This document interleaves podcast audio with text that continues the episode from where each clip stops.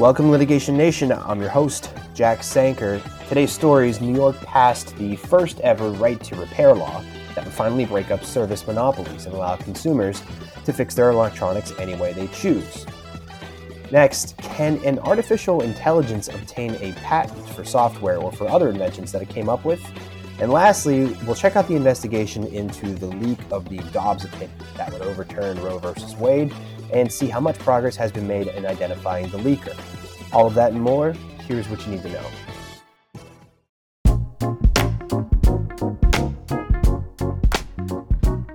Up first, New York passed the first ever right to repair legislation that includes electronics. The bill is called the Fair Repair Act, which would require all manufacturers who sell digital electronic products in the state to make tools, parts, and instructions for repair available to both consumers and independent shops. According to The Verge, self repair advocacy groups such as iFixit are calling this a major victory. Quote The passage of this bill means that repairs should become less expensive and more comprehensive. People who want to fix their own stuff can, the Post reads. Where before, manufacturers could push consumers to use their manufacturer authorized shops. Now they'll have to compete. Unquote. A similar bill was passed in Massachusetts for automobile data, and Colorado passed one for powered wheelchairs, and the new bill in New York is for electronics. However, it has several exceptions for home appliances, medical devices, and agricultural equipment. So, why is this so important? Well, for now, manufacturers like Apple are notorious for requiring in warranty repairs to take place by Apple technicians.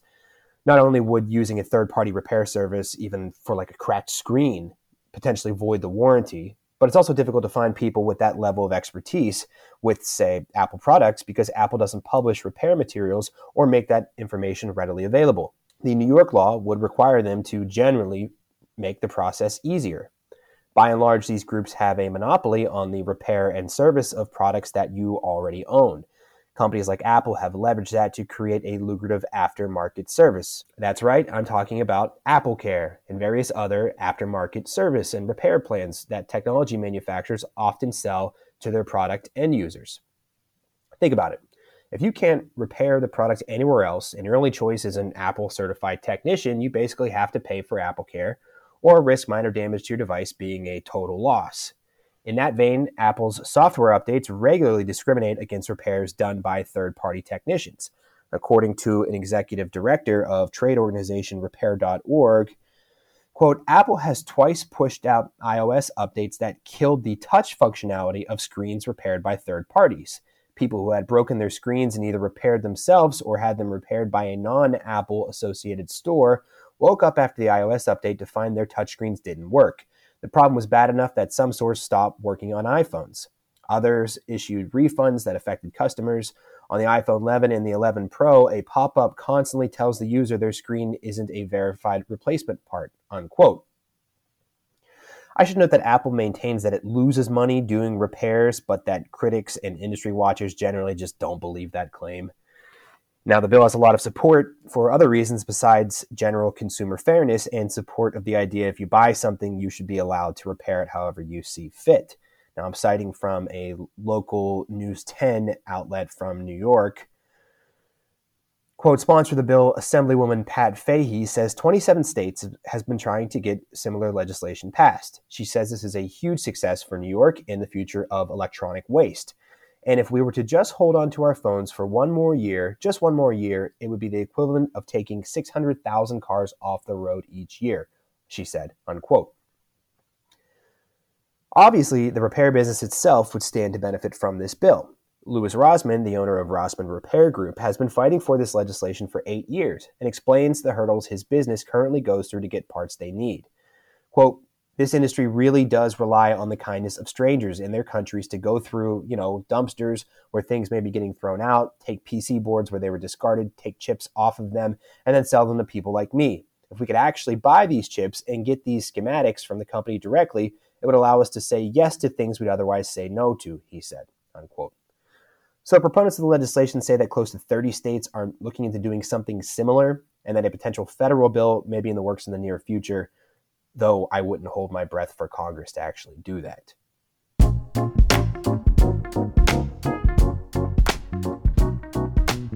Up next, the U.S. Court of Appeals for the Federal Circuit was posed an interesting question this past week. Can an artificial intelligence be credited for things that it invented within the context of the Patent Act? Put another way, can an AI receive a patent for something it, quote, created? Stephen Thaler, a computer scientist, has been going around the world. He was in the UK, the EU, Australia, South Africa, asking those respective governments to award Thaler's creation an AI called Dabus, patents for certain inventions that it allegedly invented. Now, I should note that everywhere except South Africa said no, but hey, even the fact that South Africa awarded Dabus an AI a patent is pretty exciting. Dabus stands for Device for Autonomous Bootstrapping of United Science. I have no idea what that means, but according to Reuters, quote, Stephen Thaler's attorney told the U.S. Court of Appeals for the Federal Circuit that Thaler's Dabus system should be considered the inventor on patent applications covering a beverage container used on fractal geometry and a light beacon that flashes in a new way, unquote, whatever that means. So the argument and discussion with the panel uh, is not all that exciting. I did look at it. The Patent Act is meant to bestow certain protections and privileges to individuals. So the argument essentially boils down to whether an AI could be an individual within the meaning of the Patent Act. And the panel has already noted that the Supreme Court typically interprets individuals in these kinds of federal statutes to mean human beings. So I don't think that Thaler's arguments are going to get very far. Still, what should happen when an AI comes up with something and then someone else tries to patent it? Should the people who designed and built the AI get some kind of credit for the invention of the AI? the law is going to have to adapt. I think eventually this is obviously going to be the early stages of applying the Patent Act, which is decades old, to the developing technological landscape of artificial intelligence and things like that. So, as it stands, I would expect that either Congress or the federal circuit is going to have to issue some guidance on this, and we'll have to see what happens over the next couple of years.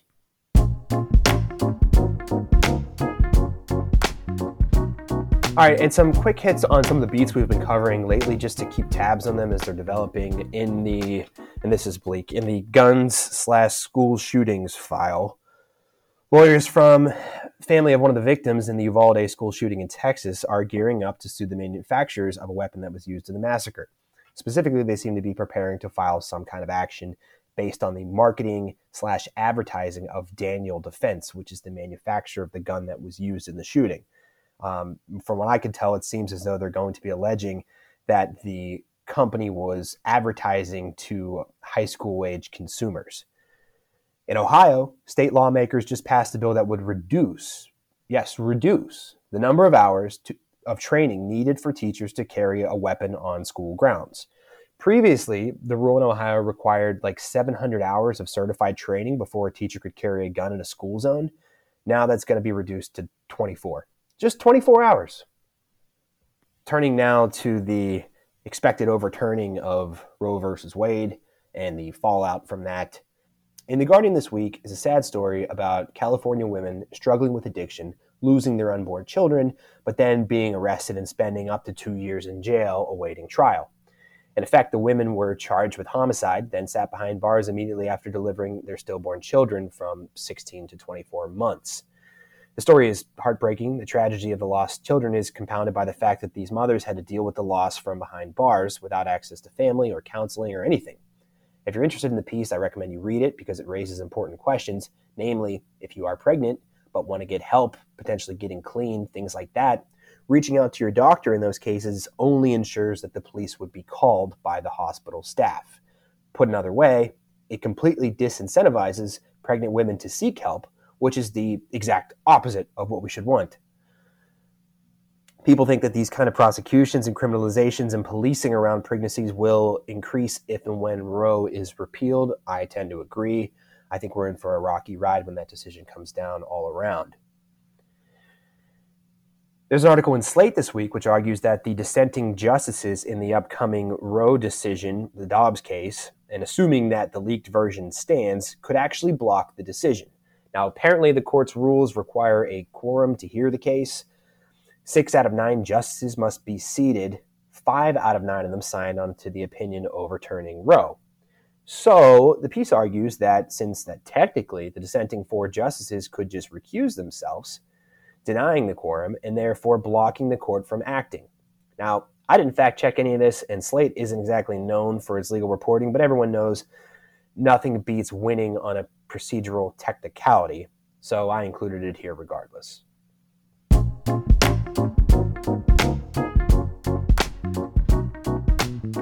And for our last story, I wanted to follow up on the investigation of the leak in the Dobbs case. This is the leaked opinion that reportedly would overturn Roe versus Wade. The U.S. Supreme Court Marshal Gail Curley has been demanding the phone records and affidavits from law clerks as she continues to investigate who leaked the infamous Dobbs opinion, according to Law 360. At this point, it's been like, what, four weeks? I'm amazed that they haven't found this person yet. I think it's absolutely bizarre given the pool of of potential people being what maybe 200 it's absolutely bizarre they haven't found out who did this. But anyways i digress. The clerks are under pressure to sign affidavits and to turn over sensitive personal information leading some clerks to consider whether they ought to hire outside counsel. Now may and june is the busy season for the court and its staff. They have to get opinions out on another like 30 or 40 cases prior to the june 30 recess which is upcoming and reportedly are usually working round the clock around this time of year to do so. According to Law 360, quote, one former Supreme Court clerk, Washington University of Law professor Daniel Epps, said the reported demands for intimate personal information, such as phone records, are putting law clerks in an unfair position.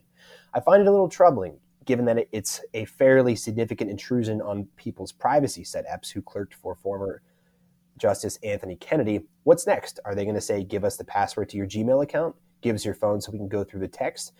At a certain point, it really looks inappropriate. Epps said that this time of year is typically the hardest for any Supreme Court clerk class, and in adding a leak investigation, the demands of personal records would make it all the more so.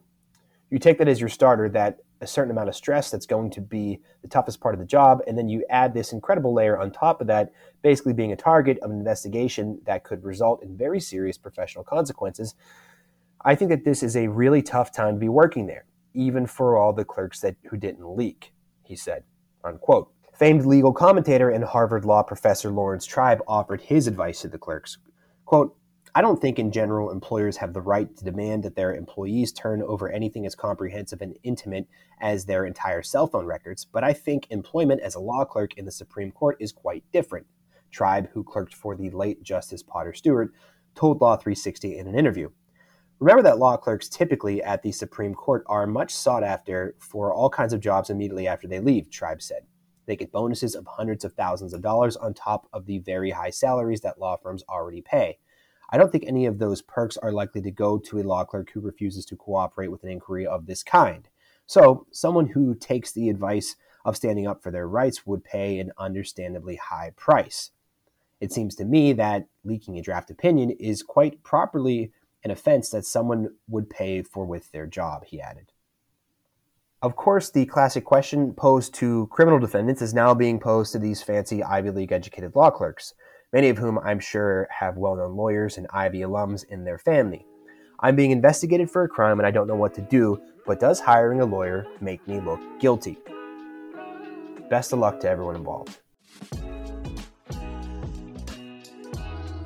All right, everyone. Thanks. That's the show. Reminder every Tuesday Spotify, Apple Podcasts, YouTube, wherever you get your shows. Sorry the news has been a little bleak lately, but we'll do our best to find something more optimistic for the next couple of shows here. Otherwise, we'll talk to you next week.